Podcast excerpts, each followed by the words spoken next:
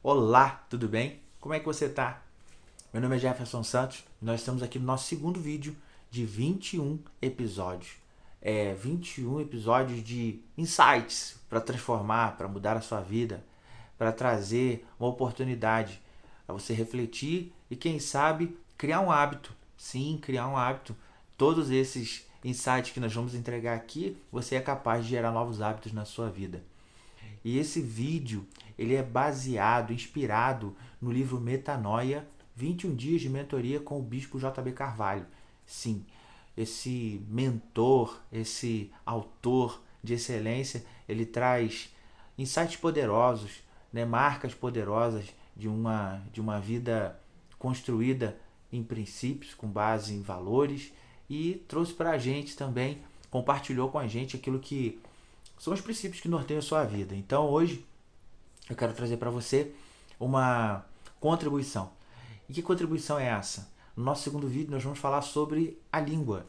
É verdade. O órgão capaz de produzir boas coisas ou coisas ruins, capaz de produzir palavras, palavras de vida, palavras de maldição, que pode ser uma espada para machucar pessoas ou medicina para curar a vida. É verdade.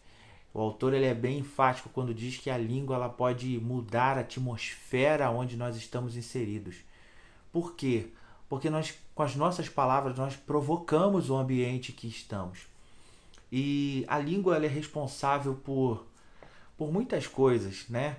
Por ambientes de produtividade, por ambientes prósperos, por ambientes também de dificuldades, aonde a língua e a palavra entrou como algo que não produziu um efeito bom, um efeito saudável e trouxe para aquele e traz para esse lugar de repente o seu trabalho, de repente a sua casa e a língua pode ser capaz de produzir tudo isso, boas coisas e coisas ruins. Pois é. E hoje nós vamos falar um pouco dela. Vamos falar um pouco sobre sobre como controlar isso, como, como administrar isso.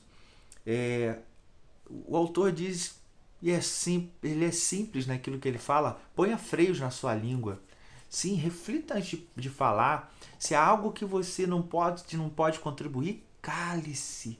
É verdade, cale-se. Se você não pode contribuir, se você não pode dizer algo que possa acrescentar ou mudar ou melhorar o ambiente onde você está inserido, não diga nada se a pessoa que de repente você quer falar sobre alguém, se esse alguém não está presente, não for capaz de se defender, não fale.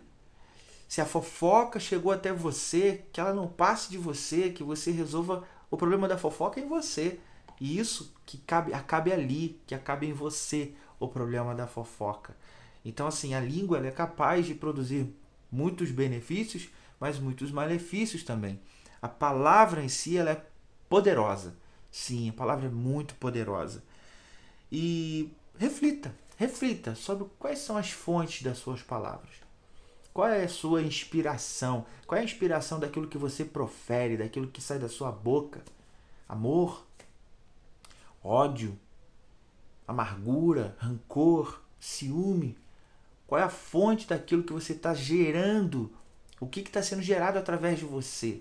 O que está sendo produzido através de você e das palavras que você entrega? Pois é. O que, que está sendo gerado através de você?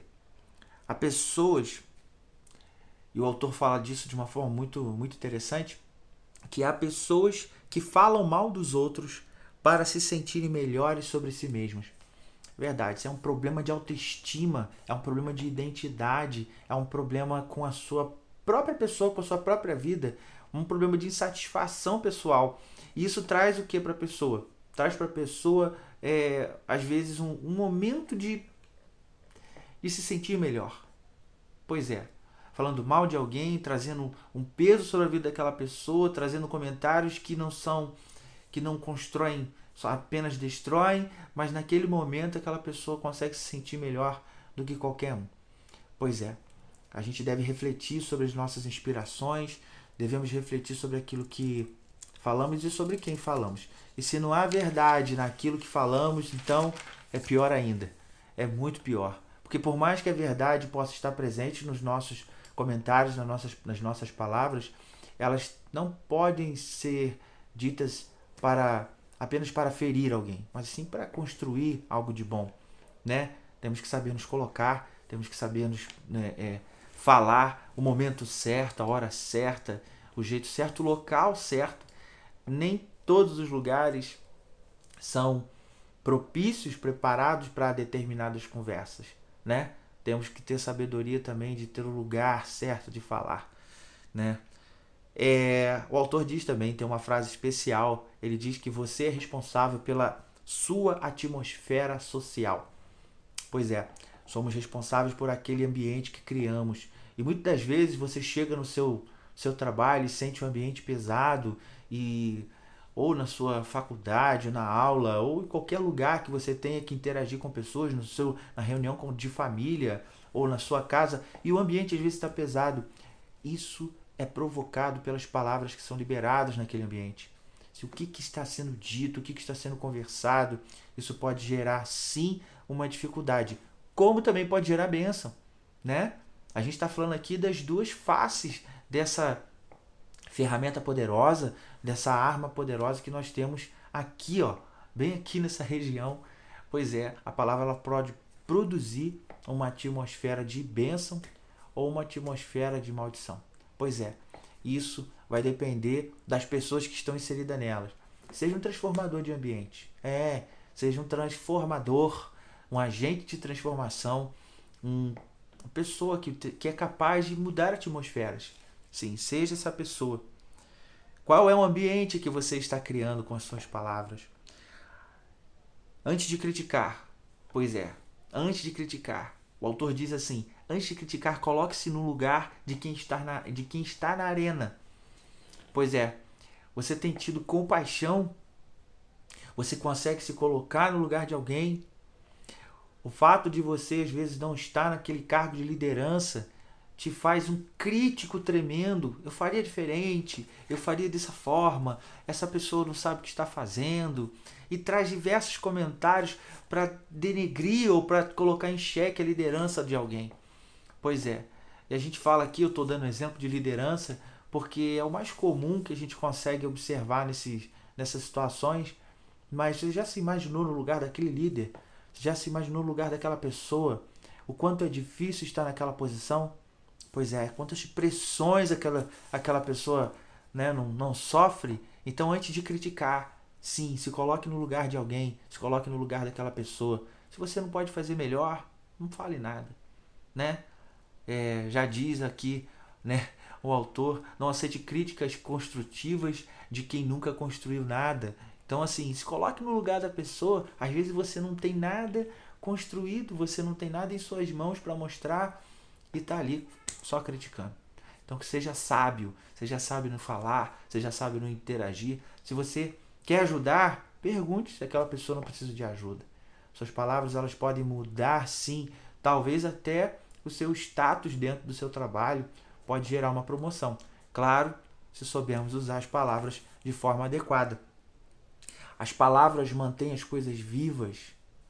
Um estudo feito, né, uma pesquisa científica feita através de, de elementos naturais, plantas, água, é, alguns objetos orgânicos, algumas é, é, materiais orgânicos, na verdade, feito de uma forma que recebiam sons, sons de tranquilidade, outros sons que não eram muito, muito bons, é, palavras ruins, com coisas assim, ambientes que foram expostos a ações de bênção, palavras boas, e outros que foram expostos a ambientes agressivos, com palavras agressivas. É notório, você consegue encontrar isso em qualquer uma pesquisa rápida no Google ou no YouTube, você consegue encontrar esse vídeo que mostra qual, qual é a diferença desses dois ambientes que foram provocados cientificamente para mostrar qual o poder da palavra da palavra boa, daquela palavra de bênção, daquela palavra que agressiva, daquela palavra que maldizente. Você vai ver nesse vídeo, nessa pesquisa científica, qual a diferença entre esses dois ambientes. É notório, é óbvio que o ambiente das palavras maldizentes, das palavras que não abençoam, ele foi degradado, ele se corrompeu, ele, ele, ele, ele estraga a verdade, ele estraga o ambiente. Isso é, é físico, é científico, é natural e não há o que dizer contra fatos, não há argumentos. Às vezes eu pego pessoas que ficam presas, às vezes, numa fantasia, às vezes, do, da, da, da letra, né? Só do conhecimento, acabam colocando o conhecimento em primeiro lugar, a leitura, mas a prática ela nos ensina muita coisa. O conhecimento ele é muito válido, mas quando ele consegue encontrar a prática. Então, não muito adianta se você está aqui me ouvindo, não sair daqui e tentar fazer isso acontecer na sua vida. Absorva e coloque em prática aquilo que faz bem para você. Absorva, coloque em prática aquilo que vai mudar, vai gerar mudança e vida na sua casa, no seu ambiente de trabalho, aonde você estiver, tá? E para concluir, faça um exercício, faça um, provoque um novo hábito. Durante 21 dias, tente não criticar ninguém. Durante 21 dias, tente não criticar nenhuma pessoa. E você vai ter a oportunidade de criar um novo hábito na sua vida. É um desafio, confesso para você. Não é, não é fácil é, nos controlarmos, o, controlar o senso, esse senso tão crítico das coisas, né? Mas nós somos capazes. Somos capazes porque Deus nos deu é, é, é, órgãos perfeitos. Nós temos um sistema, uma, um, órgano, um organismo poderoso que nós podemos dominá-lo. Né? Nós podemos ter é, a preferência na, naquilo que é bom ok?